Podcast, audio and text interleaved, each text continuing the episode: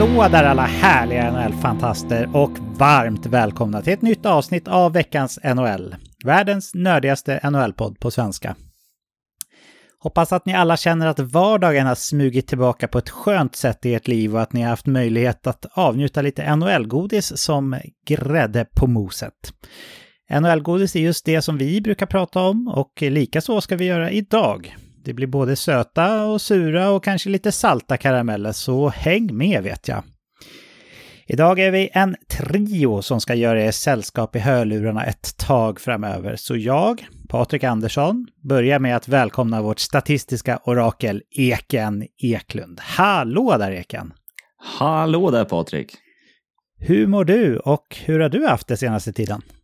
Jo, men jag, jag mår riktigt bra. Jag har varit lite långledig här med semester uppe i fjällen och ja, nu är det tillbaks till vardagen igen, precis som du beskrev här i inledningen. Och det har varit med både innebandymatcher och hockeymatcher så här i helgen, så det är tillbaks till fullt ös. Det är riktigt skönt. Fullt ös, det är så du vill ha det va?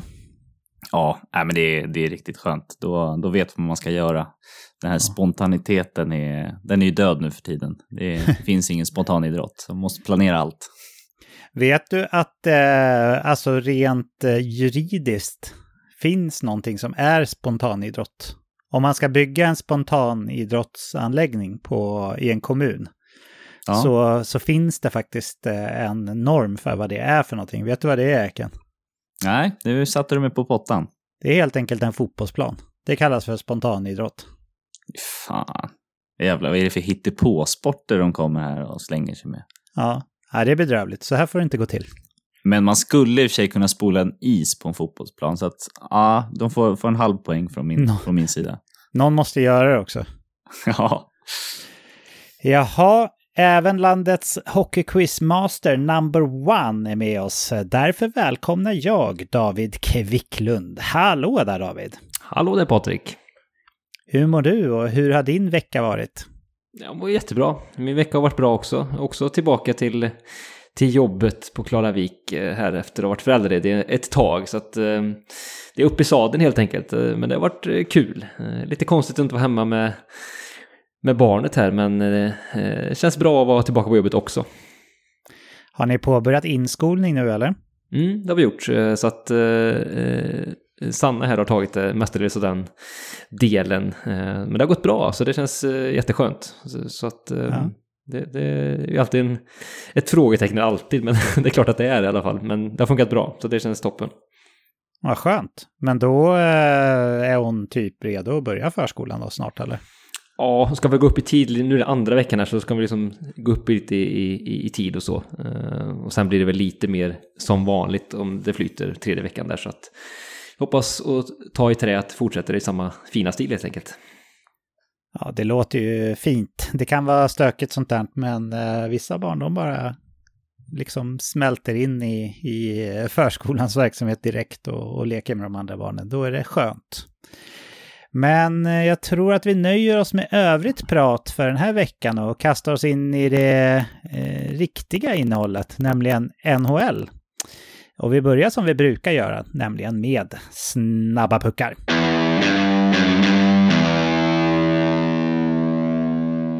Tanner Pearson skadade handen den 9 november.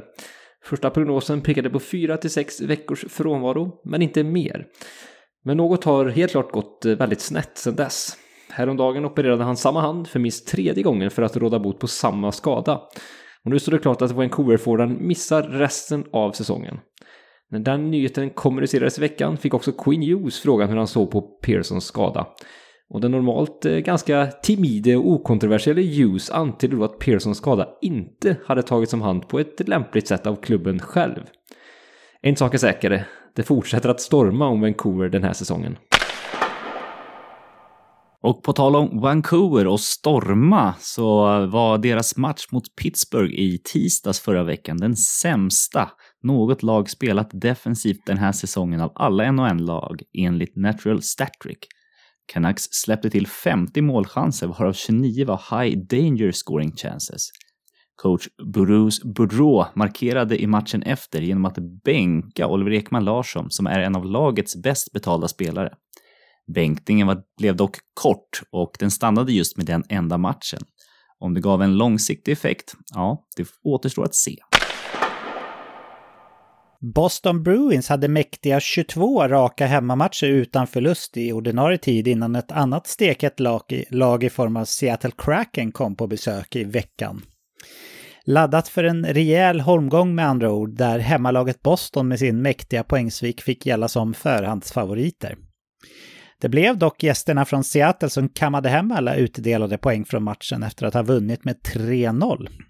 Tidigare bespottade målvakten Martin Jones höll nollan för Kraken och målen gjordes i tur och ordning av Brandon Tanev, nyclaimade Eli Tolvanen samt ett i tom kasse från Jaden Schwartz. Grattis till Seattle som lyckades besegra hemmagiganterna Boston under ordinarie tid, vilket alltså ingen annan har gjort den här säsongen. Och grattis också till Boston, en så lång och fin hemmasvit. Mark Stone drogs med svåra skadeproblem och krånglande rygg under förra säsongen.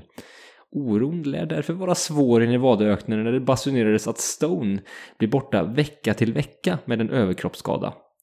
Än så länge är det oklart vilken typ av skada och kroppsdel som fått sin törn. Men oavsett vad är ju Stones skada en stor smäll för Vegas som ju hoppas kunna gå långt i ett kommande slutspel. New Jersey Devils sjätte val i 2015 års draft. Pavel Sacha blev inför säsongen tradad till Boston Bruins. Han har nu signerat med klubben och stannar i ytterligare fyra säsonger och får en capita på 4,75 miljoner dollar per år. Och i och med det så stänger vi veckans snabba puckar.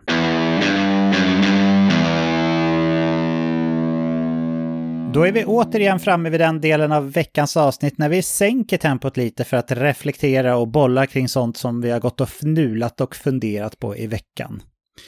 David, eh, vill du berätta för mig, Eken och såklart alla lyssnarna vad du har gått och tänkt på? Jag har svårt att blunda för eh, det laget du nämnde under snabba puckar-segmentet här. Seattle Kraken som ju, ja, de stormar fram helt enkelt. Gör ju succé utan att överdriva. Eh, de har just nu åtta raka segrar och eh, klippte ju av, som du var inne på, då, Bostons segersvit.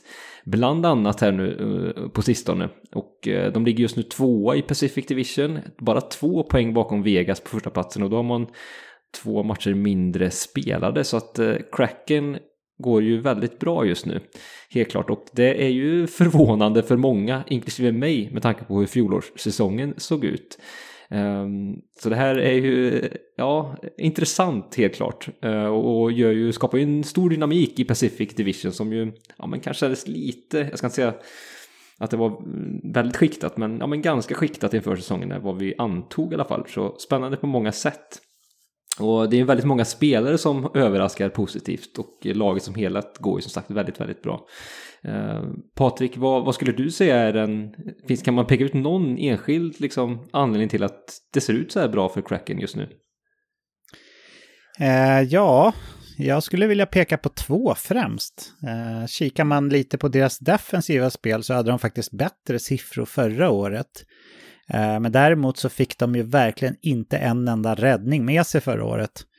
I år är ju Philip Grobauer fortfarande dålig, men inte riktigt lika dålig som han var förra året. Men mot alla odds så har ju Martin Jones kommit in och faktiskt gjort eh, ja, eh, i paritet med vad en League Average-målvakt ska göra. Och det, det är bättre än vad Seattle fick under förra säsongen och det är bättre än vad vi alla förväntar oss av Martin Jones också.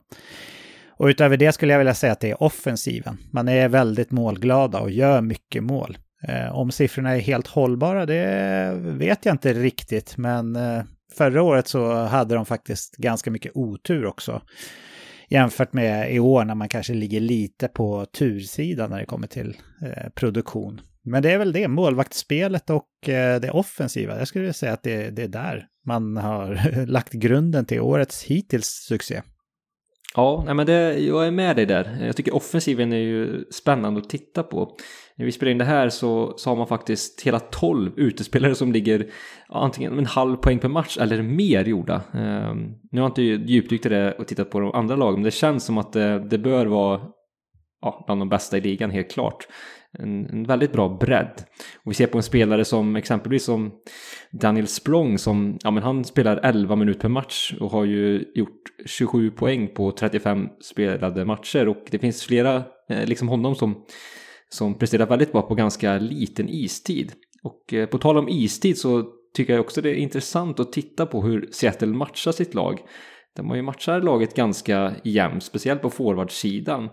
Um, Eken, hur ser du på matchningen av laget i Seattle? Eh, man pratade inför förra säsongen att man hade en väldigt bra bredd. Tycker du den visar sig ännu mer nu? Eh, eller hur skulle man se på, på matchningen av laget och att man får ut så mycket på, på ganska få minuter på ganska många spelare? Ja, nej, men jag tycker att det är intressant att det är fler lag som går likt Carolina hade förra året, att de matchar alla kedjor ganska jämnt. Eh, och de har ett, jag ska inte säga mellanmjölksforwards, för det har de ändå bevisat att de är mer än så. Men, men de har lyckats plocka upp en sån här som André Burakovsky som aldrig har fått chansen i, som första gubbe. Oliver Björkstrand som inte riktigt liksom har tagit nästa kliv. Ja, men, som du nämner Daniel Språng som ja, men har lite tragglat lite längre ner. Så de har liksom fått, fått de här att eh, blomma ut och, och få en första roll. Ja, om vi gör jämförelse med Vegas så var det också där lite det här mellanmjölkslaget som de draftade i, i sin expansionsdraft och, och det tänkte man lite här också. Men jag tycker ändå att de, eh, med de här förstärkningarna de gjorde inför säsongen eh, och sen eh, plockade upp på Wavers Eli Tolvanen som, som faktiskt har gjort riktigt bra sen han kom till klubben. Så, så förstår jag att de vill ha många spelare som är heta liksom i, i rullning och känna sig att de får chansen. Så att, smart gjort ändå, måste jag säga. Ja, men det är spännande att se hur de, hur de gör där. Eh, Patrik Dave Hackstall i båset har ju varit ganska bespottad under sin NHL-karriär den har varit tidigare och även under första säsongen i Seattle. Eh, är det här bara en, en fluk att han har en jättebra säsong eller är han en bra coach? Alltså en bra coach är han troligtvis med tanke på att han har nått hela vägen till NHL. Det tror jag inte man slumpar sig till. Men med NHL-mått mätt så har jag ändå svårt att, att svälja stoltheten så pass mycket och säga att jag har haft fel hela tiden. Jag tror fortfarande inte att Dave Hextall är ja, en av de bättre coacherna i ligan, utan jag tror att det här är en produkt av flera olika saker som, som liksom spelar honom i händerna. Bland annat bättre målvaktsspel, då, som jag sa innan. Eh, jag, om jag hade ett favoritlag i NHL så skulle Dave Hextall vara en av de tränarna som jag allra helst inte skulle vilja ha i mitt lag. Och det, den känslan kvarstår trots att det går bra för Seattle nu. Mm. Kan han vara och knacka på en Jack Adams om det här fortsätter eller vad, vad tror du? Nej, det tror jag inte. Jag tror att eh, Boston går för bra för det. Eh, sen vet man ju inte såklart vad som händer i sista delen av, av eh, grundserien här, men ja, ja, Alltså om vi tänker rent historiskt så är det ju ett lag som lyfte sig ganska mycket från förra året där tränaren får Jack Adams. Och på det sättet så kan han nog vara aktuell. Det bara känns lite eh, motigt att säga, att ta de orden i munnen David. Jag vet inte varför men jag, jag, jag köper inte att, han är, att det främst är hans förtjänst helt enkelt.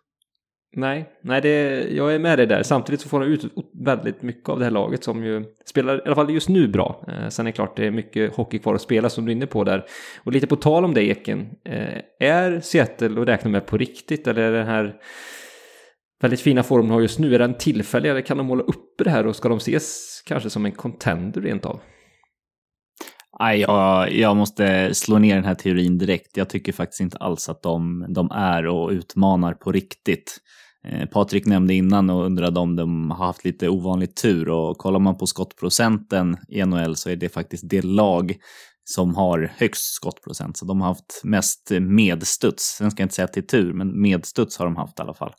Eh, och eh, när det kommer till så tuffare matcher eh, jag tror att de kommer bli, bli sönderlästa och jag, skulle sa jag saknar en riktig, en riktig elitspelare här. Dels både på en offensiv back och även en, en forward som gör det riktigt, riktigt bra. Att stå och luta sig mot Matty Berniers som är rookie i, i ett slutspel, att han ska ta ansvar, det tycker jag inte man kan man förlita sig på. Så att nej, jag skulle inte se de här som utmanare, men, eh, men så här långt ligger de på slutspelsplats och väl där så tycker jag att det kan vara viktigt. Det är viktigt att komma till slutspel också, få den slutspelsrutinen. Så att det, det är, de är på rätt väg i alla fall. Mm. Ja, men på rätt väg, det, det går ju inte att säga något annat. Så det ska bli spännande att se hur andra hälften av säsongen utspelar sig i Seattle, helt klart. Ja, ja, det är ett intressant lag. Jag kommer faktiskt nämna Seattle en gång till innan vi är färdiga med reflektionerna här som en liten, liten cliffhanger. Men eh, först så tänkte jag fråga dig, Eken, vad du har gått och tänkt på i veckan. Ja, vi nåddes ju av ytterligare Robin Lehner-nyheter. Eh, och eh, som vi kommer ihåg här i början av december så begärdes han i personlig konkurs av Nacka tingsrätt. Eh, och den gången var han ju borgenär och de inte hade betalat och han inte hade gjort sina borgensåtaganden. Men nu har även Lehner eh, ansökt om konkurs i USA. Eh, och det här är till följd av att han 2017 köpte en samling exotiska ormar av en viss Ben Rennick. Eh, och köpebeloppet var 1,2 miljoner dollar som Lener skulle betala av här i 200 000 varje kvartal. Och för att göra den här historien ännu lite mer trilsken så mördades han, Ben, av sin hustru som hamnade i fängelset. Och året efter, alltså 2018, så skickades en stämningsansökan in mot Robin där det påstås att han hade slutat betala av sin skuld. Eh, de gjorde en förlikning här på parterna emellan 2019 i november och nu fick man ju aldrig veta om villkoren i den här förlikningen, men, eh, men skulden som man har nu eh, och de här beloppen som som det snackas om är mellan 10 till 50 miljoner dollar. Så ganska mycket. Och 2018 då, eh, det är alltså när hela den här soppan startade med stämningsansökan, så spelade Lener i Buffalo och gick sedan samma år till Islanders. David, eh, hur tror du att Leners privata affärer här vid sidan av isen påverkar hans prestationer? Jo, men det är oundvikligt så borde det påverka. Alltså alla är människor och ingen är robot utav professionella hockeyspelare. Så det som pågår utanför isen påverkar ju i någon mån i alla fall. Sen är det svårt att säga hur mycket det påverkar, men det borde ju påverka även Robin Lehner och han har varit uppe med det också. Det går inte att jämföra de sakerna, men hans, hans tidigare missbruk, att det påverkade hans spel mycket. Eh, och det är ju klart, men även en sån här sak tänker jag att man någonting som gnager på det här sättet, vilket det borde göra, en sån här stor stor ekonomisk eh, kris om man kan säga så. Det, det, är klart att det borde påverka på något sätt. Eh, det, vore, det vore konstigt annars faktiskt. Ja, och kollar man nu den här åren när det började så i Islanders gjorde han ju succé. Verkligen. Och eh, ja, nu, nu har det varit ett tag sedan vi fick se han på isen och vi får hoppas att han reder ut hela den här soppan innan han kommer tillbaks. Men Robin då, han har ju varit lite av ett språkrör också kring psykisk ohälsa, där han ofta syns och hörs i media och pratar ut om sin egen psykiska ohälsa och även tar strid för andras hälsa. Och då menar jag inte minst eh, när Jack Eichel ville bort från Buffalo så, så var han och höll honom om ryggen. Och Patrik, du har ju själv varit i Vegas. Eh, det hörde vi i förra avsnittet. Och staden har ju minst sagt ett rykte om sig att vara syndernas stad. Och det finns många frestelser i staden och eh, den här frågan är tvådelad. Var du orolig för Lene när han signade med Vegas och tror du att flytten kan ha något med hans privata besvär att göra nu? Eh, Nej, så orolig och orolig. Det pratades ju generellt sett om främst bortalagen när det kom till Vegas eh, inträdelse i ligan. Att man tänkte att det kunde vara det nya, liksom New York eller Las Vegas där, eller eh, Los Angeles där, där man såg fram emot de bortamatcherna.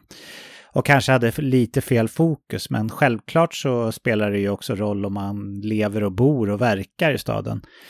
Eh, det är ju, så länge du bor i centrala Las Vegas, vilket jag gissar i alla fall att många av hockeyspelarna gör, för utanför själva eh, hotellkomplexen så är eh, det, är ju, det är inte grönt någonstans. Det är bara ökensand och sen lite låga hus liksom. Det är allt som finns utanför staden. Så jag gissar att de bor ja, men, mer eller mindre i smeten, liksom. antingen runt strippen eller downtown. Och eh, självklart, i och med att Robin Lehner redan hade pratat om sina missbruksbesvär så, så vet man ju att, ja, åtminstone att man har hört det sedan tidigare, att om man är en beroende personlighet så, så eh, kan ju spel också vara en sån där grej. Men det är inte bara spel, det är ju även mat och, och dryck och, och allt annat som finns att tillgå där. Så jag tänkte kanske inte riktigt på eh, Robin Lehner och tänkt så här att jag var orolig specifikt för honom så. Men definitivt finns det frestelser i Las Vegas som ja, inte finns i någon annan eh, nordamerikansk stad överhuvudtaget skulle jag vilja påstå.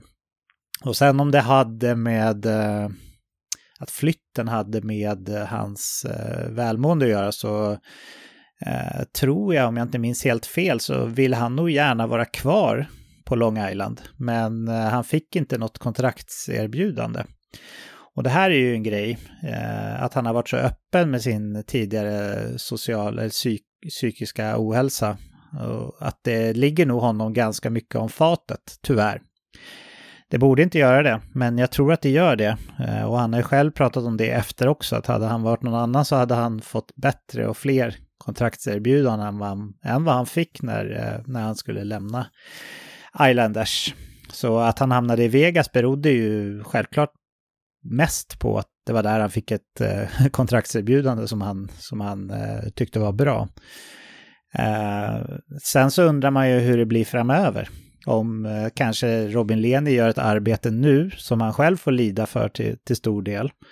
Eh, för att det ska bli mindre stigma kring, eh, kring psykisk ohälsa i framtiden. Det får man ju verkligen hoppas och då då ska han ha all heder på ett ännu tydligare sätt än vad han redan har, Robin Lehner.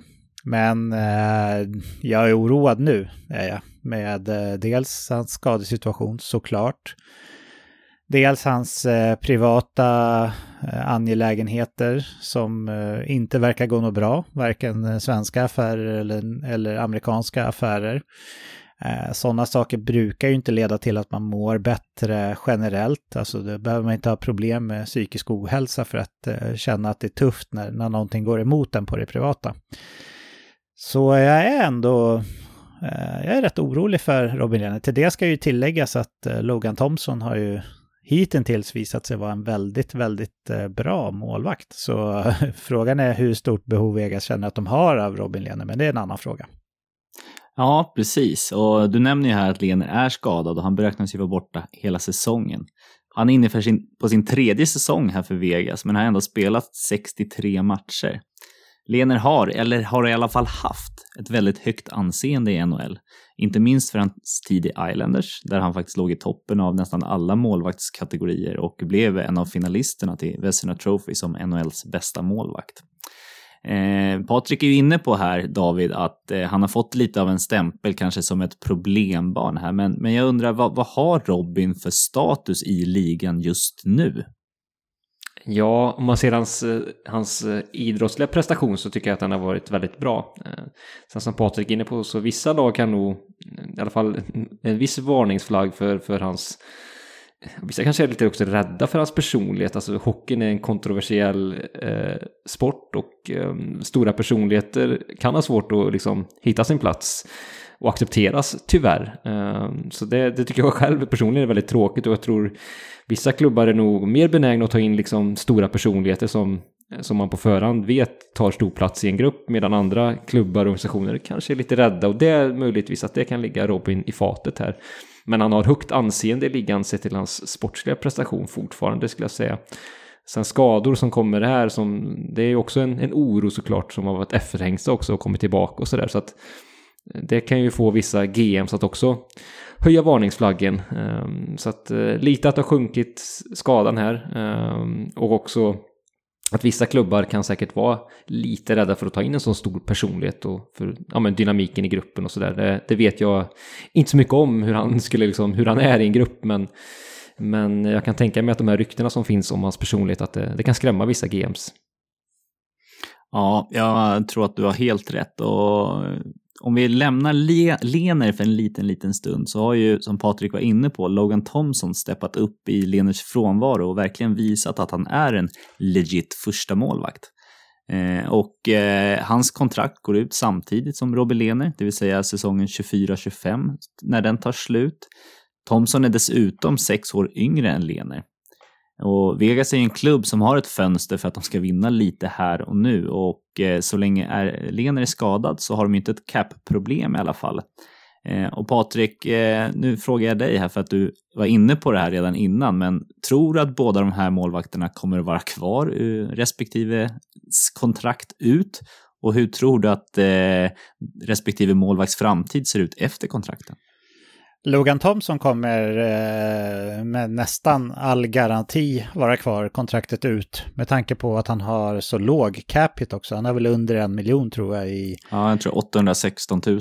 Ja, och han presterar som en vilken 5-6 miljoners målvakt som helst. Så där kommer Vegas definitivt inte göra sig av med honom. För de ligger ju, om man räknar med deras eh, long term injury reserved-spelare så ligger de ju långt, långt, långt över lönetaket.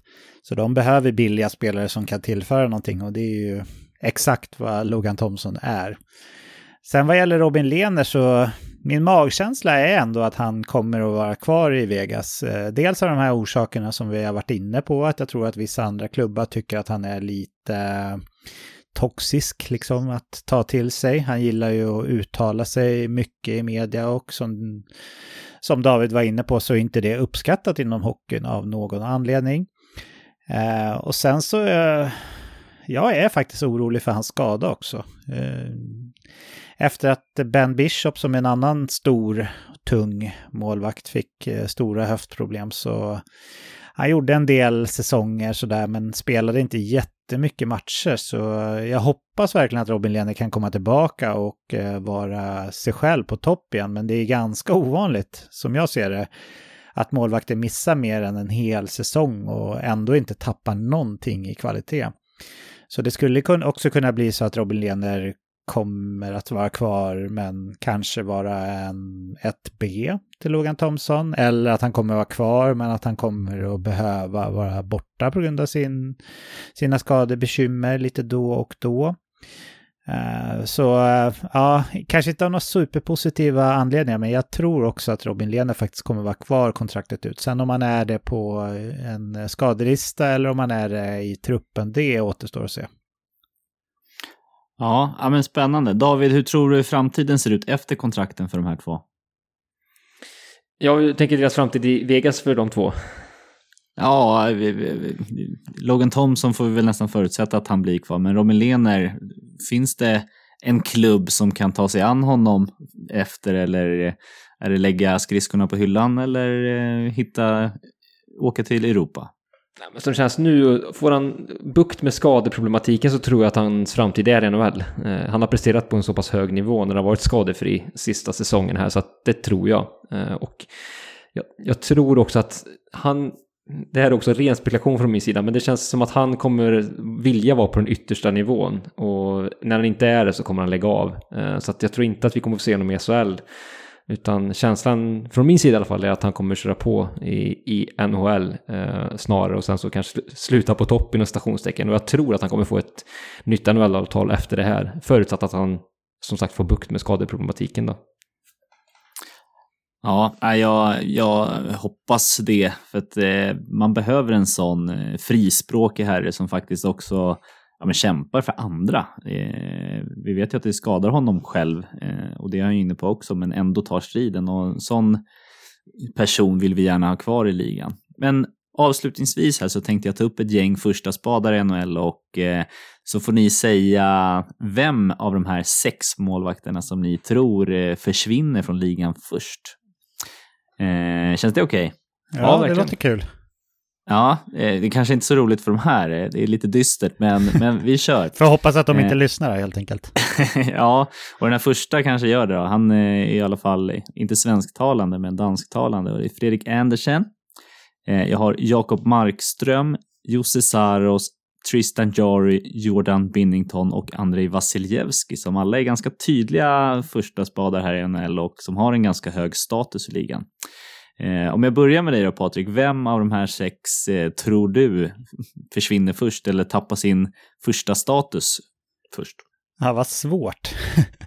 ja. Men om jag får gissa så står det definitivt mellan Andersen på grund av att Korsetskov har kommit in och visat tendenser på att vara en riktig stjärnmålvakt. Eh, och Andersen har dessutom, eh, som många andra jättelånga målvakter, skadebekymmer.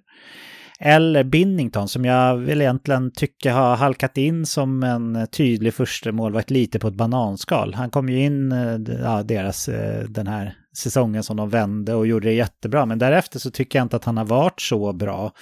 Och jag tycker inte att han förtjänar kontraktet han har. Han var inte bättre än Ville Husso förra året. Så eh, ja, det står mellan de två, men det är svårt. Alltså, hjärtat säger Binnington, för jag, han verkar inte vara någon skön prick heller. Men hjärnan kanske säger ändå uh, Andersen. Ja, David, håller du med här? Eh, eller vill du kasta in något annat namn som är med i leken här och, och hotar om den titeln man inte vill ha? Med dem? Nej, men jag står och väljer mellan de två också. Eh, Markström tar jag lite i försvar. Jag tror att den här säsongen är en tillfällig tillbakagång, Jag tror att han kommer stötta tillbaka och visa eh, den högklassiga målvakt han visade förra säsongen exempelvis nästa säsong eller kanske till och med andra hälften av den här säsongen. Så Binnington är mitt val också. Jag tycker lite som Patrik är inne på att han har fått eh, fått ganska stort förtroende och eh, de har visat väldigt stort tålamod för honom. Även om de matchade Husso en del i fjol så var, fick ju Binnington ändå komma in när Husso svajade lite grann. Då gjorde han det i och för sig bra. Eh, och sen den här säsongen fick han återigen en lite mer tydlig första spade, måste man nog säga, när Thomas Greis plockades in som en kanske mer tydlig eh, backup-målvakt. Då. Och han har gjort det eh, sisådär, började säsongen väldigt svagt, kommit igen lite grann här, men Nej, jag är inne på samma spår där och, och eh, så jag säger Binnington att han försvinner från ligan eh, och eh, ja, det skulle inte göra mig särskilt ledsen heller. Då slipper vi se hans, i och för sig lite underhållande, men hans skärmytslingar mot, mot allt och alla då.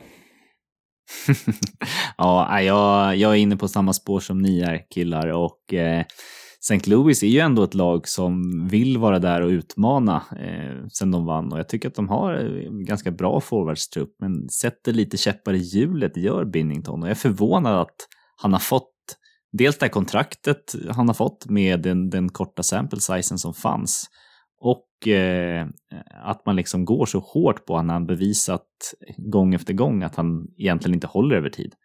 Så att, ja, jag, jag, lägger också min röst på Binnington. Ja, härligt att höra.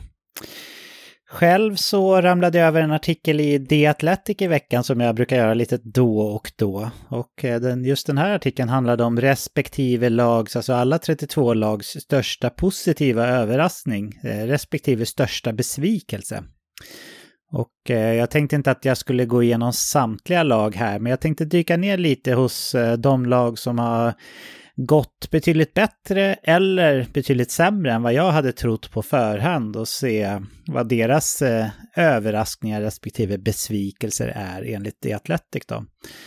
Så tänkte att jag skulle bolla med er hur stor del av succén eller fiaskot som beror på de här faktorerna helt enkelt. Känns det okej okay, killar? Absolut. Absolut. Då kör vi då. Jag börjar med lagen som har överraskat mest positivt på mig då. Och då eh, börjar jag uppifrån i tabellen, allra längst uppifrån faktiskt. Boston Bruins. Jag trodde att de skulle halka efter rejält på grund av skadeproblem i början av säsongen med en åldrad kärna dessutom. Men tvärtom så har man klart flest poäng i hela ligan. Och eh, här lyfter The Athletic Linus Ullmark som den stora, största positiva överraskningen. Och Craig Smith som den stora negativa besvikelsen då. Eken, hur stor del i Bostons så här långt succéartade säsong tror du beror på Linus Ullmark och hans Vesina Calibria-spel? Nej, alltså det är ju jättemycket som faktiskt är Ullmarks förtjänst. Eh, och han har ju varit en bra målvakt och hade ju okej okay siffror förra året. Men, men den nivån han har i sig den här säsongen eh, trodde jag faktiskt inte att han hade i sig. För att han är ju bäst i hela NHL. Och vi hade någon, något avsnitt sen när vi, när vi eh, ja, tog ut det bästa laget eh, som har varit den här säsongen och han var ju ohotad etta. Eh, men jag vill även lyfta en till svensk som har gjort det riktigt bra, för du nämnde i inledningsvis här att det var mycket skador och att de ändå ja, men startade så pass starkt som, som de gjorde. Och, och Hampus Lindholm på backsidan, axlade det här offensiva ansvaret när både Grizzlick och McEvoy var borta och eh, det är inte att förringa, i alla fall i inledningen av säsongen. Nej, håller med. De tog bara ut en faktor per, per lag då, The Athletic, men du kanske kan börja skriva för dem, Eken, så kan du vara lite mer eh, utförlig. Vem vet? Ja. Eh, David, tror du att det hade kunnat gått ännu bättre om Craig Smith hade gjort det bättre? Eller är det lite av ett lyxbekymmer att ens största besvikelse är en Craig Smith i det här skedet av hans karriär? Ja, det är ett lyxbekymmer skulle jag säga. Det är väl på marginalen. Alltså visst, man hade förväntat sig kanske lite mer av honom. Han var väl till och med uppsatt på, på waivers eh, så. Eh, vid något tillfälle, eller var petad i alla fall. Så att det är klart att det är en besvikelse, men ja, i det skedet i hans karriär så, så tror jag inte att man kan förvänta sig så himla mycket heller. Så att eh, nej, det hade inte gjort så stor skillnad tror jag. Nej, jag håller med. Nästa lag som jag vill lyfta är New Jersey Devils. Eh, det var nog ganska få som trodde på den här fina första halvan av säsongen för Devils, även om eh, jag för mig att du David hade dem i slutspel på förhand. Visst hade du det? Ja, det tror jag faktiskt att jag hade. Ett rätt i alla fall. Ja, fast den är ganska snygg det rättet faktiskt. Så det är nästan så att du förtjänar två rätt bara för den då. Men eh, här lyfts i alla fall assisterande coacherna Andrew Brunett och eh, Ryan McGill som de största positiva överraskningarna och eh, deras tappade momentum i spelet under december månad som den största besvikelsen. David, håller du med om att Brunett och McGill har lyckats bra i sina assisterande roller bakom coach Lindy Ruff och att det är en stor del av succén här? Ja, någon del av succén har de helt klart. För jag menar, det är ju en förändring man gjort på tränarbänken och Brunett hade ju, ja men han gjorde det ju riktigt bra i Florida måste vi säga. De vann ju hela President Trophy med honom bakom rodret. En ganska oprövad coach men gjorde det bra där och eh, visar upp fina resultat nu i en assisterande roll. Så, så helt klart har de haft betydelse. Sen är det ju svårt att säga hur stor, hur stor del av betydelsen de har kontra Lindy Ruff som ändå är huvudansvarig. Eh, så det är svårt att säga, men att de har haft någon inverkan, det har de definitivt haft. Så att eh, det, så är det tveklöst. Och de, har kanske också hittat en fin dynamik, de tre gissningsvis. Eh, och fått fyr på, på grejerna tillsammans. Så att det är väl ingen enskild faktor och så. Men, men absolut att de har gjort det bra. Ja. Visst känns det ändå David som att just Andrew Brunett håller på att spela till sig ett, ett lite längre kontrakt som huvudcoach i någon klubb som, som sitt nästa uppdrag va? Ja, det känns som att han är ganska nära ett sånt jobb nu med tanke på, ja, men dels de fina resultaten han ändå visade upp i Florida eh, och den offensiven, den sprudande offensiv de hade och jag menar hans, hans status sen dess, jag menar nu har Florida tappat många spelare också men att de är så pass dåliga ändå, de är den här säsongen när inte brunetter bakom rodret, ja men det talar ju också för att han är en riktigt bra coach och fick ut mycket av det laget han hade i fjol så och dessutom den här fina säsongen som han nu kan backa upp det med så att han har en stark case för att, för att få ett eh, nytt eh, headcoach-jobb i eh, ligan. Ja, Eken, instämmer du i att december månad var eh, en stor besvikelse för Devils i och med att man tappade lite av momentum där? Nu har det väl gått lite bättre för Devils igen, lite här på slutet ska sägas. Så december kanske var en isolerad månad, men håller du med om det? Ja, eh, men det, det håller jag med om. Men jag vill lyfta ett annat namn som, eh, som är det positiva här och en Kolla, stor anledning. Kolla, nu kommer nya The Athletic-eken fram här igen. Härligt! Ja, Ja, men Nico Hischer eh, är ju en väldigt, väldigt stor anledning. Alltså det, det ansvaret han tar och dessutom att han producerar så mycket offensivt. Eh, jag vet att vi hade något avsnitt sen när jag, när jag lyfte den här eh, shutdown-kedjan som fick möta alla tuffaste motstånd och eh, hade väldigt positiv corsi. Och den leder ju Nico Hischer med, med råge. Alltså, eh, jag tycker att han, han får oförtjänt lite cred. Det, det borde han ha väldigt mycket mer. Mm. Men fick han lite i alla fall. Det var kul. Precis. Eh, nästa lag som jag vill eh, ta upp som en positiv överraskning är Winnipeg Jets. Här var vi ju många med mig då, som var oroliga för säsongen som Jets eh, kunde ha fått men inte ser ut att få. Då. Det var en del osämja i laget och många verkade inte ens vilja vara där som det kändes. Eh, Blake Wheeler blev av med kaptensrollen till Mark Scheifele's stora förtret. Han gick ut och visade sitt missnöje med det. Eh, trots det ligger man på en klar och tydlig slutspelsplats och man skulle nästan vilja rita in ett eh, X bredvid laget redan nu, eller kryss eller vad man ska säga, som det brukar vara i tabellerna när de är klar för slutspel. Här lyft faktiskt eh, precis allt som positiv överraskning, fast med betoning på den fina strukturen och organisationen som man visar upp på isen.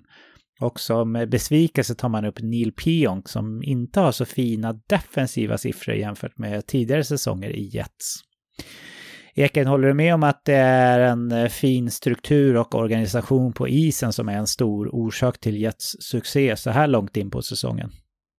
Ja, men det tycker jag verkligen. Och vi pratade lite om eh, alltså bästa coach, Jack Adam Awards, eh, för ett lag som verkligen har steppat upp sig mot förra året. Och eh, Rick Bones eh, har ju tagit över det här laget eh, och ja, har ju satt en struktur som är riktigt, riktigt fin. Så att ja, det, jag håller definitivt med. Och sen fanns det ju såklart pusselbitar här, men, men att få ut så här mycket av det här laget när det har men det har ryktats så himla länge om att det har varit osämja i omklädningsrummet och det har varit eh, mobbningsfasoner och det sträcker sig ju hur många år som helst tillbaks. Så att, eh, att få de här att gå åt samma håll är riktigt bra. Sen så vill jag även hylla Connor Helleback som har studsat tillbaka riktigt rejält i den här säsongen. Så att eh, han ska också ha lite cred. Ja, det förtjänar han faktiskt. David, eh, är du besviken på Neil Pionks säsong så här långt?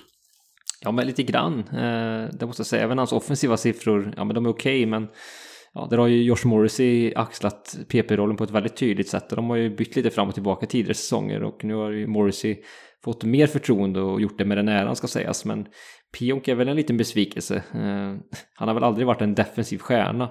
Så att, att hans, hans defensiva siffror ser, ser dåliga ut är ju kanske inte så förvånande. Men att de inte har höjts med ett kanske bättre defensivt system, det är förvånande. Mm. Eh, sista klubben som jag tänkte ta upp som positiv överraskning för mig då, det är Seattle Kraken som vi redan har pratat en hel del om. Men jag ska ändå nämna vad som sades här och eh, ja, inför säsongen så tänkte ju jag att de kanske kunde vara med och slåss om en wildcardsplats på sin höjd då. Men Seattle har inte minst på slutet som du varit inne på David en väldigt fin trend och eh, slog ju ett NHL-rekord där också David, eller hur? Ja, men det gjorde de. Eh, de hade en... Eh, jo, det, det, är det laget som har flest antal vinster på en bortaturné i rad. De vann, hade en sju matchers roadtrip och de vann alla sju matcherna. Vilket är äh, tydligen aldrig har hänt i NHLs historia. Då. Så det är kul som ny organisation att gå in och ta ett, ett rekord, även fast det kanske är lite stretch att äh, ha rekord i precis vad som helst, eller David? Ja, något. Väl, NHL hittar väl rekord i allt och allt, men eh, det är ändå fint. En, en fin fjäder hatten för Kraken, helt klart. Ja, eh, hur som helst, här lyfter man i alla fall vår gamla hackkyckling Martin Jones som den största positiva överraskningen så här långt och eh, deras powerplay som den största besvikelsen. David, eh, det här såg man väl inte riktigt komma från Martin Jones på förhand va? Nej, det såg man inte. Eh, sen, eh, han har gjort det bra, eller helt okej. Okay. Sen tycker inte jag att, eh, att de är ett liksom defensivt drivet lag på det som de gör, som vi var inne på väldigt mycket mål. Och hans siffror kanske inte är strålande, men att de gjorde så pass bra ändå. Vissa matcher till och med ja, men stått på huvudet ändå, måste man ändå säga. Ehm, som exempelvis mot Boston, där hade han ju riktigt bra match exempelvis. Det visar ju ändå att han har någonting i sig som inte ja, men som inte jag trodde att han hade kvar. Så att eh, han har gjort det riktigt bra, överraskat stort, det måste vi säga. Ja. Eken, du berättade att Seattle har högst skottprocent i ligan. Jag gissar att det var 5 mot 5 du kikade på då, som, som vi brukar göra, va? Ja, men det här var faktiskt i alla spelformer. Ja. För kikar man bara på powerplay då, så är ju faktiskt Seattle en bra bit från League Average när det kommer till powerplay-procent i alla fall. Eh, tror du att Seattle skulle kunna styra upp sitt powerplay eh, alltså under säsongens gång här och tror du i så fall att det skulle kunna väga upp för kanske en lite mer utjämning av deras skottprocent i, i övrigt, Eken? Nej, jag tror faktiskt inte att de kommer att styra upp det så mycket bättre som, som de ligger nu. De har ingen sån här riktig quarterback på, på backen eller, eller en riktigt spjutspetsforward som kan dundra in skott från mittcir eller mittcirkeln tänkte jag säga, men från teckningscirkeln. Så att jag, jag, jag ser ändå att de har ganska begränsade powerplay-möjligheter. Eh, förvånande ändå att de inte lyfter boxplayet, för där är de faktiskt bara Vancouver som är sämre i hela NHL. Där är de näst sämst. Så att eh, där är en spelform som de också har väldigt mycket att önska av. Ja, jag tror faktiskt att de lyfte special teams överlag, men jag valde att eh, cherrypicka powerplay här i och med att vi pratade om skottprocenten förut där. Men det är helt klart eh, problem med special teams där och det skulle kunna vara ett symptom på att man är ett jämn smetat eh, okej okay lag och inte har så mycket spetsar som, som du är inne på, Eken. Sen har vi ju såklart ett par klubbar som har varit besvikelse för mig så här långt och eh, ja, en har ju du och jag pratat om förra veckan, David, Colorado Avalanche. Eh, ja, mästarna får ju faktiskt ligga i här om man ens ska ta sig till slutspel i år. Men man lyfter i alla fall Evan Rodriguez som den största positiva överraskningen och eh, Sam Gerards försämrade spel som den största negativa besvikelsen. Alltså Rodriguez som överraskning och Gerard som besvikelse såklart. Eken, eh, tycker du också att eh, Evan Rodriguez är en av få ljusglimtar i Corrados mörker? Nu vann man ju stort i natten mot söndagen här, men i övrigt har det sett rätt blekt ut på senaste. Ja, men han, klart måste man sätta han som en positiv överraskning och jag tycker inte att han hade så stora förväntningar på sig heller så att man blir nog lätt överraskad om någon, någon kommer in på det sättet. Sen har han ju fått alla möjligheter eftersom det har varit en del skador och att han har fått eh, ganska bra omgivning så att eh, eh att, han, att han lyckas är kanske inte så konstigt. Eh, att vi blir förvånade, ja, ja, alltså, ja, men eh, såklart en, en positiv överraskning och jag tyckte även man såg förra året att det fanns någonting där när han fick positiv omgivning. när Han gjorde ganska bra ifrån sig. Mm. Ja, det gjorde han verkligen i, i Pittsburgh då. Det vill man minnas. Eh, David, eh, tror du att det hade sett bättre ut, åtminstone lite bättre ut för Colorado om Sam Gerard hade presterat eh, bättre under säsongen än vad han har gjort? Jo, men det hade det gjort. Eh, han är ju en väldigt sevärd spelare i sina bästa stunder. Eh, sen eh, kanske man hade förväntat sig mer den här säsongen eh, och att kanske att hans, ja, men, hans offensiva siffror också skulle se lite bättre ut. Eh, men de har haft lite problem med ja, men, hela laget och han har varit drabbad av det också. Eh, så att, eh, ja, han får inte så mycket istid eller som den här senaste matchen spelade han inne på 16-17 minuter bara och det är ju lite mindre än man förväntar sig av en back i hans kaliber om man har en bred backsida i, i Colorado. Så att eh, absolut att det är en besvikelse. Han brukar ju vara en spelare som sätter fart på spelet, har bra första pass och också kan hitta kreativa eh, lösningar i offensiv zon. Så att där har väl kanske självförtroendet fått sig en törn lite grann också. Sen är jag ingen, ja, någon som man kan förvänta sig att han ska göra kanske 60 poäng, men, men lite, mer, eh, lite mer poängproduktion och kanske lite bättre spel överlag hade man förväntat sig. Mm. Instämmer. Sen har vi Florida Panthers som jag tycker är eh, en besvikelse. Eh, förra året så gjorde man flest mål i ligan och var ett givet topplag. Eh, I år ser man ut att få kämpa in i det sista om man ens vill klara en slutspelsplats. The Athletic lyfter fram Brandon Montour som årets största överraskning i artikeln och allt annat faktiskt med betoning på målvaktsspelet från både Bobrovski och Spencer Knight som negativ eh, grej. Eken, eh, eller jag kan fråga dig först David, är du också positivt överraskad över Brandon Montors prestation så här långt? Ja, det är svårt att säga något annat på den frågan faktiskt, utan han har ju gjort det bra, helt klart, och eh, fått en stor roll eh, och men tagit rollen också med den äran. Eh, det är inte bara att få en stor roll, utan man ska ju prestera också för att kunna behålla en sån, en sån chans. Och det har han ju helt klart gjort. Jag, menar, jag har inte sett att han skulle ha det här i sig. Visst, han var en ganska småhypad spelare när han kom upp och hade liksom lite offensiv touch och sådär, men det, sen stagnerade det. Eh, och eh, man hade känslan att det inte kanske skulle bli så mycket mer, men eh, här i Florida har jag ju lyft och eh, ja, man gjort det väldigt bra. Så, så kul för honom eh, och ja, visat att de offensiva instinkterna sitter kvar och att han till och med har utvecklat dem. Så återigen, självförtroende betyder mycket och det ser man ju på Montori i positiv bemärkelse. Ja, verkligen. Ekan, håller du med om att eh, i princip allt annat är en besvikelse, men då med betoning på målvaktsspelet, eh, där eh, både Sergej Bobrovski och Spencer Knight eh, presterar eh, sämre än förväntat? Ja, det får vi väl ändå säga. Eller nästan alla. Det, det finns små ljusglimtar som också har, har överraskat positivt. Matthew Kachak som är i en ny klubb har ändå överraskat positivt får vi säga. Och Gustav Forsling som har axlat en roll i, får vi väl också säga, är positiva. Men, men annars håller jag med dig och, och jag undrar lite vad det beror på. För att som du säger, det här var ju ett av de målgladaste lagen förra säsongen. Och, eh, ja, inför den säsongen så trodde jag att de skulle göra massa mål, men jag kände att det fanns inte i det här laget. De hade tappat någonting, en glöd på något sätt. Och frågan är hur Paul Maurice känner som eh, kom från ett Winnipeg när han ja, men slutade mitt i säsongen och sa att han egentligen inte kunde nå längre med det här laget, eller han nådde inte fram till spelarna helt enkelt. Och ja, frågan är hur han känner nu. Når han fram till de spelarna i Florida? Ja, det verkar inte så i alla fall. Nej, man kan undra hur Paul Maurice känner sig, helt klart. Eh, sen har jag en klubb till som jag hade förväntat mig bättre spel utav och bättre tabellposition i Ottawa Senators. Jag trodde ju här att man med sina nya fina forwards på plats skulle vara med och slåss om en slutspelsplats på allvar. Jag tror jag hade dem i slutspel till och med när vi tippade, men ja, man är inte med och slåss om en plats på allvar än så länge i alla fall ser faktiskt riktigt svart ut gällande slutspelschanserna överlag om jag ska vara ärlig för Ottawa. Här lyfter man i alla fall den unge Jake Sanderson som en positiv ljusglimt och eh, förmågan att göra mål i spel 5 mot 5 som den stora besvikelsen. Vad säger du om Jake Sanderson, Eken? Har han överraskat positivt på dig också?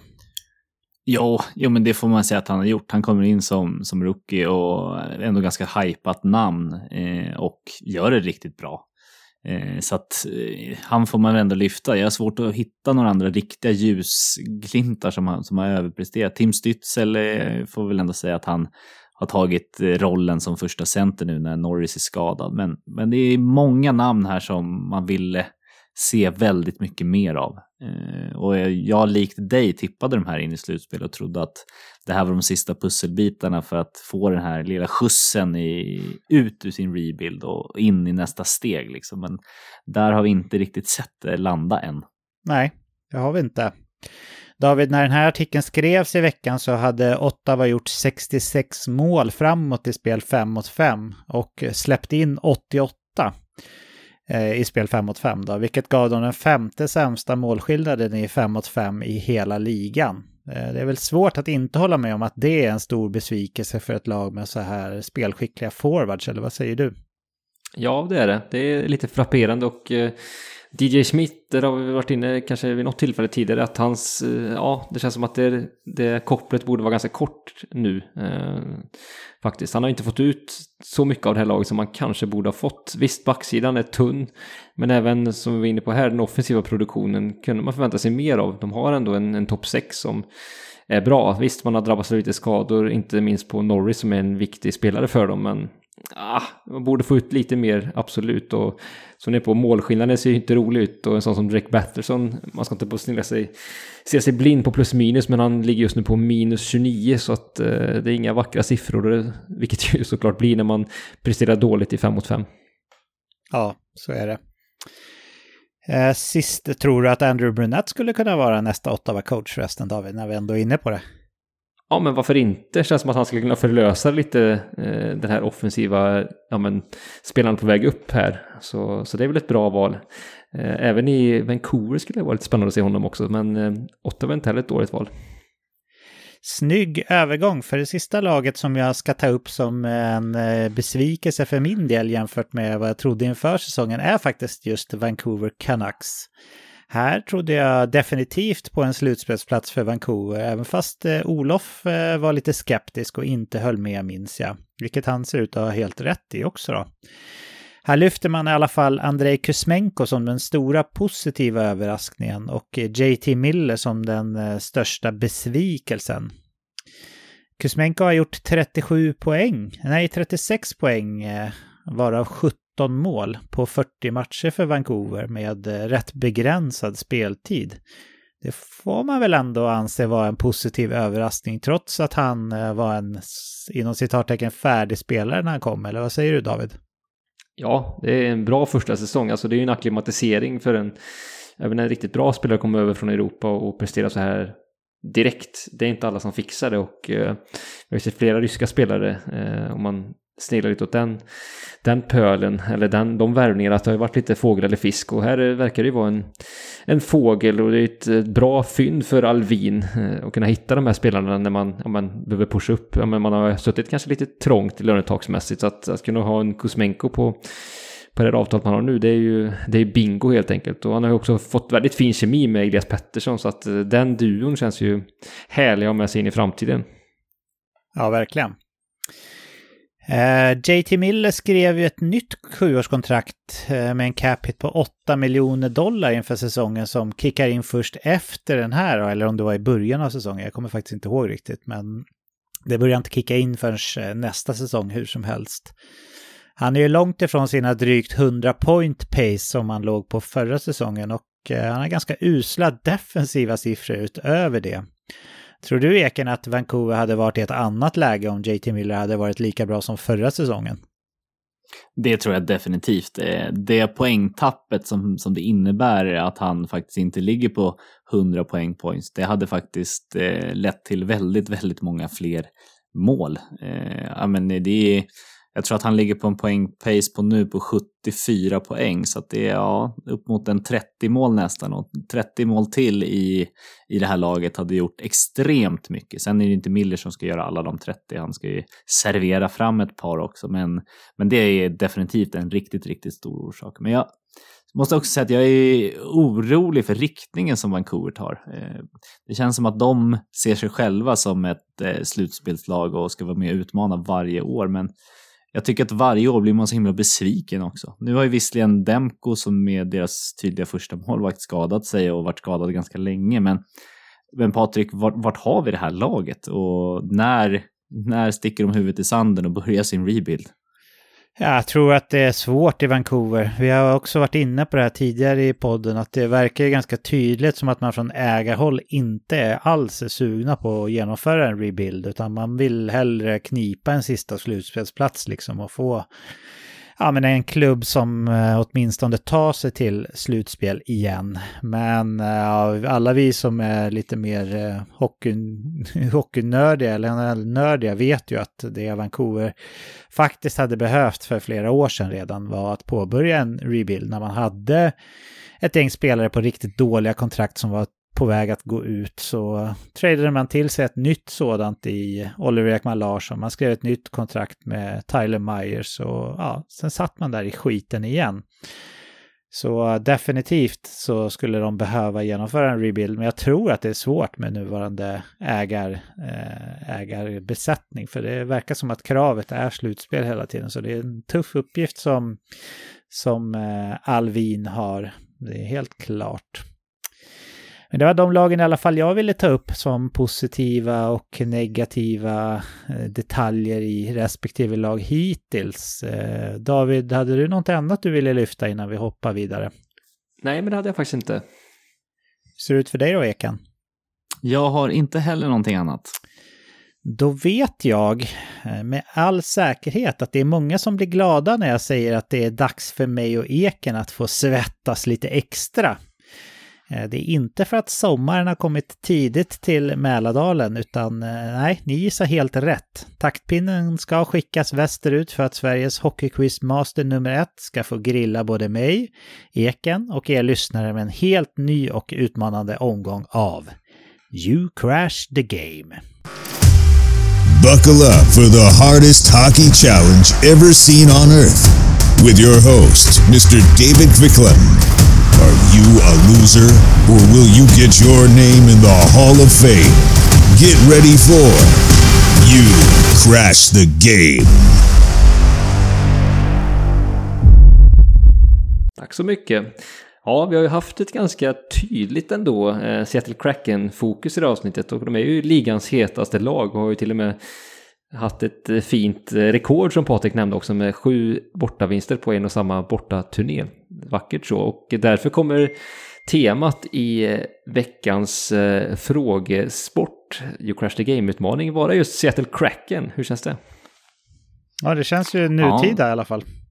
Ja, det är, det är svårt att backa bandet här till, till tidigt 90-tal som vi ibland gör. Så att, ja, här kommer ju kanske då vara lite mer aktualiteter. Eh, så vi får se hur mycket aktualiteter det är och hur mycket ni har koll på Krakens korta historik helt enkelt. Spännande. Och jag ja, tänker det. Och jag tänker att vi börjar i... Vi spänner bågen direkt och kanske tar den svåraste frågan enligt mig direkt här då. Så att vi river av det plåstret och klarar ni det så har ni satt eh, ribban högt på ett bra sätt. Den frågan lyder så här. Draft-hypade Shane Wright har ju ännu inte färgat speciellt mycket på en nivå i Kraken. Och just nu lirar han i OHL. Men i vilken klubb? Uff, den var faktiskt tuff. Ja, den är jävligt tuff. Den här är riktigt tuff. Jag tänkte vi, vi tar den stora prövningen direkt så, så lyssnarna, ni som sätter den här, ni är också, ja då har ni någonting vad det gäller hockeykunskaper helt klart. Jag är osäker på stavning, men jag har skickat en gissning till dig David. Och dessutom mm. så var det väl så att han skulle tradas här, men tackade nej till det, eller hur var ja, det? Ja, det har varit lite snack om det också, så att uh, han har varit en, en, uh, en het man, höll på att säga, efter JVM. Här har varit mycket snack om både ditt och datt, så att uh, så, så, så är det ju. Uh, jag har svarat att... i alla fall, uh, Eken, ja. om du vill uh, resonera fritt här bland din, all din OHL-kunskap. Ja, nej, alltså det enda, det enda laget som kommer upp är Area Otters, men det, det är det ju inte. Men fan, jag kommer ihåg, jag såg alla de här. Det var ju flera, flera spelare som skulle tradas där med, från, mot 25 första val typ. i, som kom i samma veva. Men fan, jag la inget på, på minnet, så jag, jag, får, jag får nog passa på den. Ja, vi har fått eh, Owen Sound, fick från dig eh, Patrik. Eh, det är inte rätt och det är inte heller Area Otters utan det är Windsor Spitfires. Just som man då det. spelar i Ontario Hockey League. Ehm, det lät att, bekant nu när du sa det faktiskt. Ja, det är kanske något man hade kunnat liksom... Finns det ja, ens ett lag som heter Owen Sounds eller? Ja, men gör det inte det? Jag tycker, alltså, det tror jag väl att... det, var, det, var det, var det första som kom jo, till mig. Owen Sound Attack heter de ja. Eh, ja det var en bra i, gissning, också i, men... Eh, eh, precis. Ja, precis. De, ja. de blev Owen Sound, ja, de, men det är absolut Owen Sound, så att eh, där är du ändå på, på det, men inte rätt då. Nej, verkligen inte. Men ja, ja. Du, du, du är inte rätt på det, men du är på det. Notera den det. distinktionen. Noterat. Ja, bra. Och vi ska säga också att det kommer vara fem frågor i Crash the Game-utmaningen den här veckan. Så att eh, det är eh, fem frågor totalt och den första, vilket kanske var den svåraste, har vi just avverkat. Och fråga två då, då är vi, stannar vi fortsatt upp vid ett högt draftval. För det är så att Adam Larsson, ja, han gör nog sitt livs säsong här. Och han har ju liksom Shane Wright varit ett högt draftval då det begav sig. Men vilken var klubben som valde honom som nummer fyra totalt år 2011? Mm. Jag har svarat. Jag med. Mm. Härligt, det var det snabba, snabba bud och rätta bud eh, från er båda. Det är ju New Jersey Devils som Adam Larsson draftades av eh, innan han då ju eh, bytte till, till Edmonton och sedermera nu återfinns i Kraken. The Snyggt. trade is one for one. trade. Ja, mm. exakt. Exakt, den kommer man ihåg. Uh, helt klart. Taylor Hall Frågan är om man idag hade man nästan hellre haft Adam Larsson än Taylor Hall, eller? Spännande utveckling på den traden, måste vi ändå säga. Ja. Det... Vem blev vinnaren till slut då? Alltså det är typ ingen va? Alltså Adam Larsson gjorde det väl okej okay i Edmonton men inte mycket mer. Och eh, Taylor Hall gjorde ju en Han säsong, en kanonbra säsong, säsong ja. i Devils, men det ledde ju inte till slutspel liksom. Eller kom de till första rundan? Ja, det ledde ja. inte så långt i alla fall. Nej, det gjorde inte. Så Nej, det är väl kanske en lose-lose då. Mm. Men spännande liksom utveckling på deras respektive karriärer. Visst, Hall gör det bra, men eh, Adam Larsson har ju i alla fall den här säsongen gjort det kanske överraskande bra i cracken, så spännande. Ja, mm. och 1-1 eh, då, mm, er emellan när vi rullar in på fråga 3. Och eh, den här är eh, men eh, back to basics och jag undrar helt sonika, vad heter Seattle Krakens hemmaborg? Åh, det här kan jag. Det här kan inte jag. Jag hade den så snabb puck när de, när de, döp, när de döpte den. Ja, de heter väl någon sån här Garden... Eh, Husqvarna Garden eller? Är det du är inne? Ja, ja, nej men de har ju något med eh, miljön och environmental bla bla bla. du är något på spåren, det kan jag, det kan jag Ja. erkänna i alla fall. Åh, ja, det sitter här inne någonstans. I huvudet eller? Ja, inne i huvudet så sitter det någonstans. Det är ju, åh, jag vet ju vad den heter. Gud vad frustrerande. ja, det är ju gött för mig som har jag är 99% säker på att jag har skickat rätt svar redan till David och höra dig våndas lite här Eken. Ja, Svettas sa jag att vi skulle få göra, det gör du nu. Ja, men det är riktigt svett. Det är väl skönt, du som husägare lästes. också, att få svettas lite. Jag antar att du har typ 14 grader hemma som alla andra husägare. ja, jag sitter nu nere i källaren och här är det inte många grader. Men aj, jag har ju braskamin så att jag kan, kan götta mig i värmen där uppe. Skönt. Men jag, jag kommer nog inte verka fram det här tyvärr.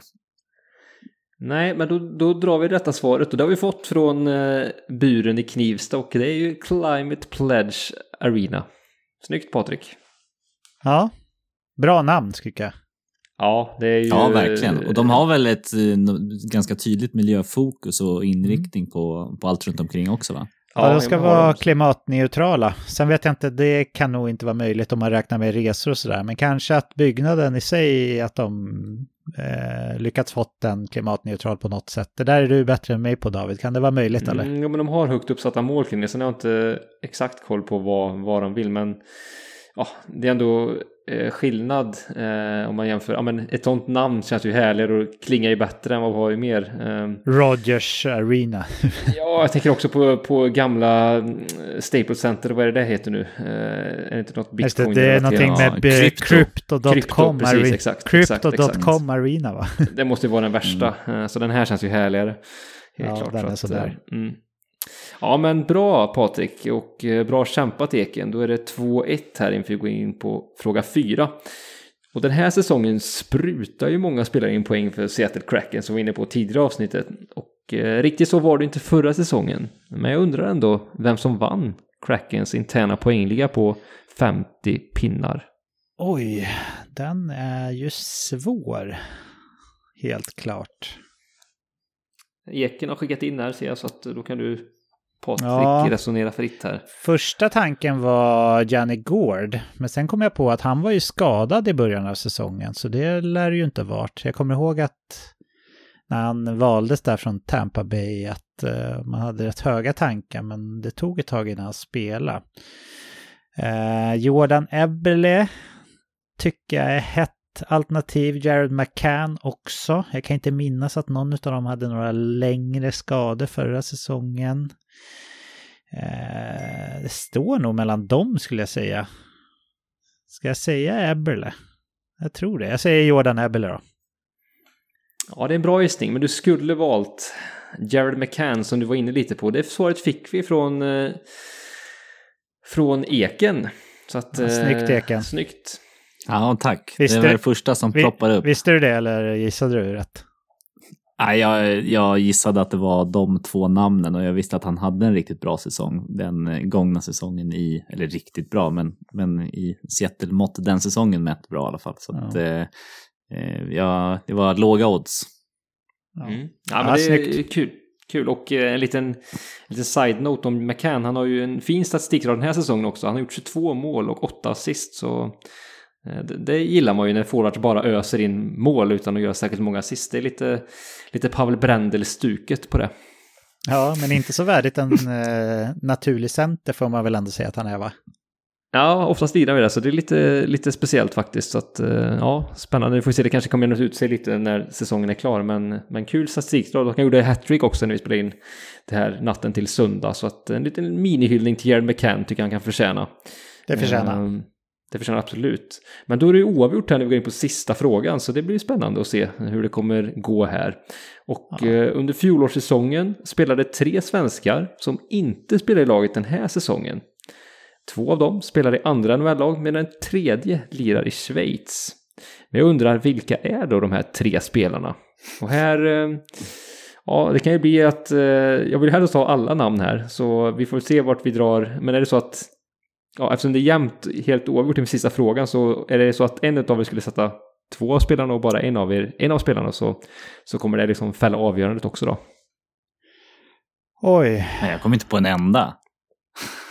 Åh, den här är tuff. Alltså, för jag fastnar i han i Schweiz där. Vem kan det vara?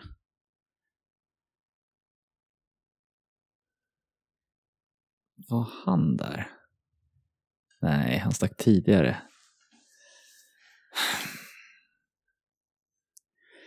Ja, den här var tuff eh, på uppstuds, David. Mm. Ja, Ja, den var har- riktigt tuff. Alltså, Jag kommer på typ Wennberg, men han spelar kvar. Mm. Ja, Ja, han, han är inte en av dem, det kan jag avslöja. eh, För att hjälpa er lite på traven. Men han är ju kvar, helt klart, så, så är det så. mm. Vill ni att jag ska hjälpa er med någon ledtråd ytterligare eftersom ni båda famlar och ni står lika här? Ja, jag, jag har inte ens ett enda namn, så att eh, om, om Patrik har något namn så känns ju en ledtråd fusk. Nej, jag har inte det. Jag kan, inte, jag kan faktiskt inte heller komma på uh, något namn. Så eh, nej, eh, en ledtråd tror jag faktiskt kan vara gött. Mm. Eh, en av de här eh, har återvänt till en klubb han har varit i tidigare under sin NHL-karriär.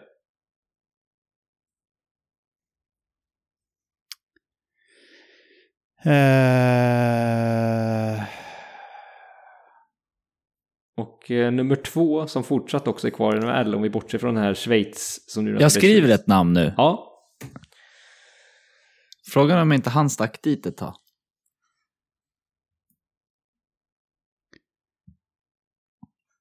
Då har vi fått eh, ett svar från E- Eken. Eh, Jag avvaktar lite till att liksom säga varken bu eller bä där. Eh, vad, var den jag ska förs- också- vad var den första ledtråden? Han åkte tillbaka till klubben han redan hade varit i. Så är det? Mm, precis, eller han har varit i den klubben tidigare. Jag säger inte att han kanske, han har varit i andra klubbar däremellan, men han har återvänt till en tidigare klubb han har varit i under karriären. Den har varit också ganska, ja, men ganska framgångsrik ändå, får man väl säga. Och, Jag har kommit spelar- på, jag har kommit på Ja. ett namn, men det är Ja. inte det här. Nej, Nej men det, är det rätt så, så är det ju rätt helt enkelt. Så att, eh, eh, det är ju inte illa det. Fan, vi skulle ha brytit när jag hade mitt namn. Ska jag skicka det som jag har eller? Ja, men skicka det du har. Ja. En kom jag, en kom jag på. Ja. Eh, då har vi, eh, vill ni liksom gnugga geniknölarna mer eller ska jag liksom, eh, kan ni verka En- fram någonting? Eka, tog du mer- den som han gav ledtråd på? Som gick tillbaka till... Ja, det tror jag. Ja, fan, den kan inte jag komma på. Det här var skitsvårt alltså. Men det är det nog rätt många som sitter och garvar åt oss nu gissar jag på också. Ja, det brukar vara så. Ja. Ja, men eh, vad säger ni, ska vi, ska jag rätta här helt enkelt? Du får väl Ja, ta de två, alltså våra respektive namn vi har skickat in och om Mm. båda är rätt så får du väl ge en ledtråd till då kanske, eller? Mm, precis, ja men det kan jag göra. Men det är faktiskt så att en av er har rätt och den andra har fel. Så att eh, här avgörs det helt enkelt er sinsemellan. Om vi börjar med det namnet eh, ni inte var inne på överhuvudtaget tror jag. Det är den här spelaren som numera spelar i Schweiz. Och det är faktiskt Viktor Rask som gjorde 18 matcher i, i Kraken förra året. Eh, han Just var ju lite hockeyvagabond förra säsongen. Ja, så han var där och vände. Men han, eh, han kom under säsongen va? Eller? Mm, det gjorde han. Undrar om inte de, de plockade upp honom på waivers. Ja, tror ja, jag va? plockade han på waivers. Så ja. kan det ha varit ja. Ja den, Eh. satt, den hade jag aldrig satt.